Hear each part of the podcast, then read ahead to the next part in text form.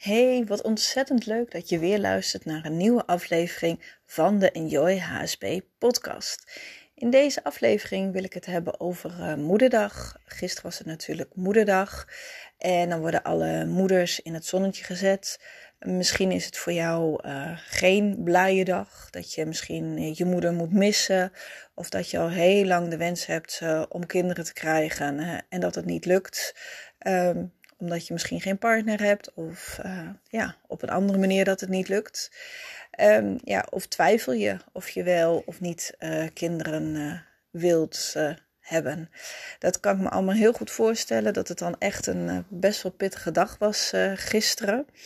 Um, weet dat ik in ieder geval het ook allemaal heb meegemaakt.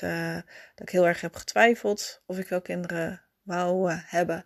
En toen ik er eenmaal achter stond, hebben wij uh, nou bijna uh, acht jaar erop moeten wachten voordat wij ons wonderen van een Dylan in onze armen mochten sluiten.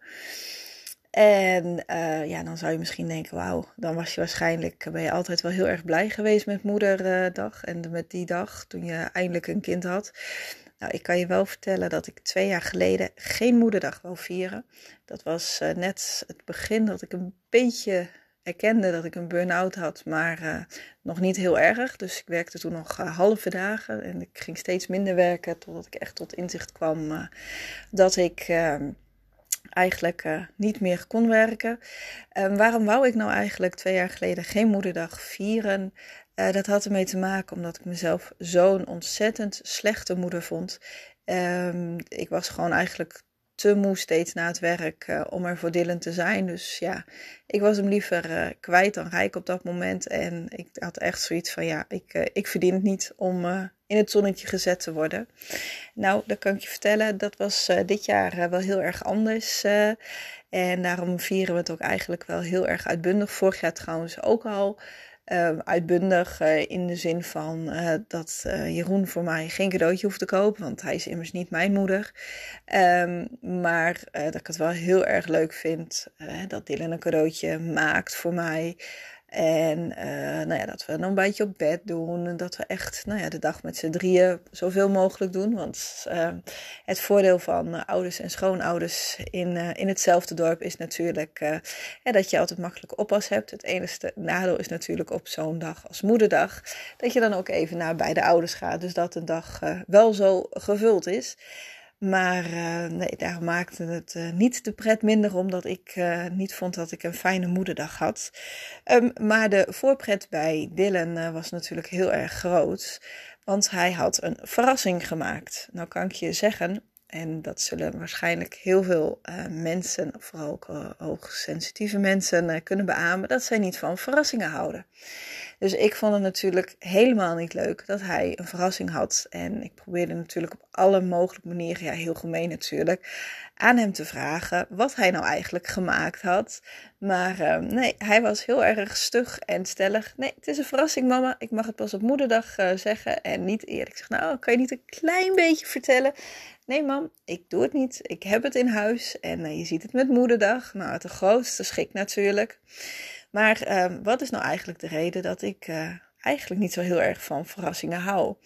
En veel uh, gevoelige mensen ook eigenlijk niet. Dat heeft ermee te maken dat je gewoon je de controle moet loslaten. En eh, nou ja, ik hou wel ontzettend van de controle hebben. En vooral in het begin van mijn burn-out merkte ik inderdaad heel erg dat ik de controle wou hebben. En dat ik nu langzaam begin de teugels te laten vieren. En dat je daardoor ziet dat mensen en vooral ook je kind veel meer verantwoordelijkheid kan hebben als jij de teugels een beetje laat vieren en niet overal de controle over wil hebben. En, uh, maar ja, goed, met verrassingen is dat natuurlijk soms nog wel een beetje moeilijk. Uh, dat je dan echt op je handen even moet gaan zitten.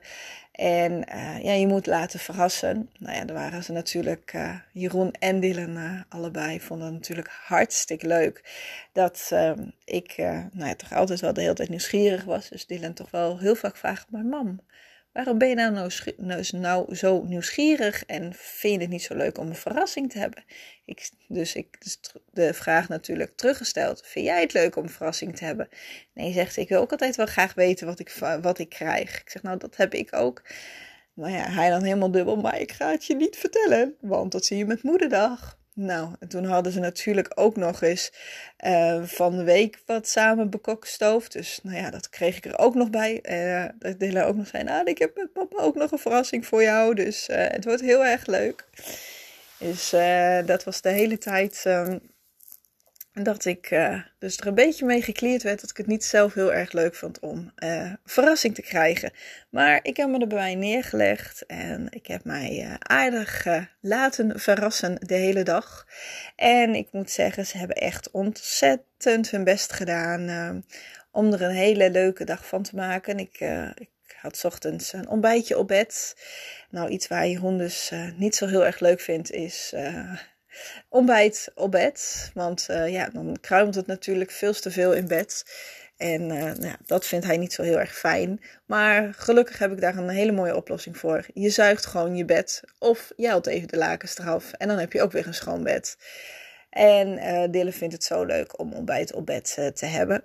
Dus we hebben lekker heerlijk ontbijt op bed. En dan had hij een mooi cadeautje gemaakt op school. Met uh, zaadjes die we straks uh, kunnen gaan uh, planten.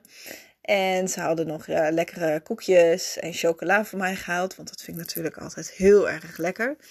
En ook natuurlijk waar ik dan tegen kan. En voor de rest van de dag hebben we heerlijk rustig aangedaan. Jeroen is ochtends naar zijn moeder gegaan. Ik moest nog een paar dingetjes doen voor smiddags. Ik moest nog even cupcakejes maken. En toen zijn Dylan en ik smiddags naar mijn moeder gegaan. En later is Jeroen gekomen, want er moest natuurlijk voetbal en Formule 1 worden gekeken. En uh, dat kan niet bij mijn ouders, want die hebben die zenders niet. En dus uh, hij is gekomen met avondeten en hebben bij mijn ouders avond gegeten. En um, nou ja, toen uh, vond ik het wel leuk als Dylan dan even lekker bij mij in bed kwam liggen om in te slapen, want dat vindt Dylan ook altijd leuk. Dus zo hebben we heerlijk de avond of uh, de dag afgesloten. En uh, ja, vind ik het een uh, hele mooie dag. En ik hoop dat jij ook een mooie moederdag hebt gehad. Of dat je op een andere manier de dag toch goed bent doorgekomen. En dat je heerlijk hebt kunnen genieten gisteren van het mooie weer. Want dat was het zeker. En wil ik je weer bedanken voor het luisteren naar deze aflevering. En hopelijk tot eh, de volgende keer. Tot ziens!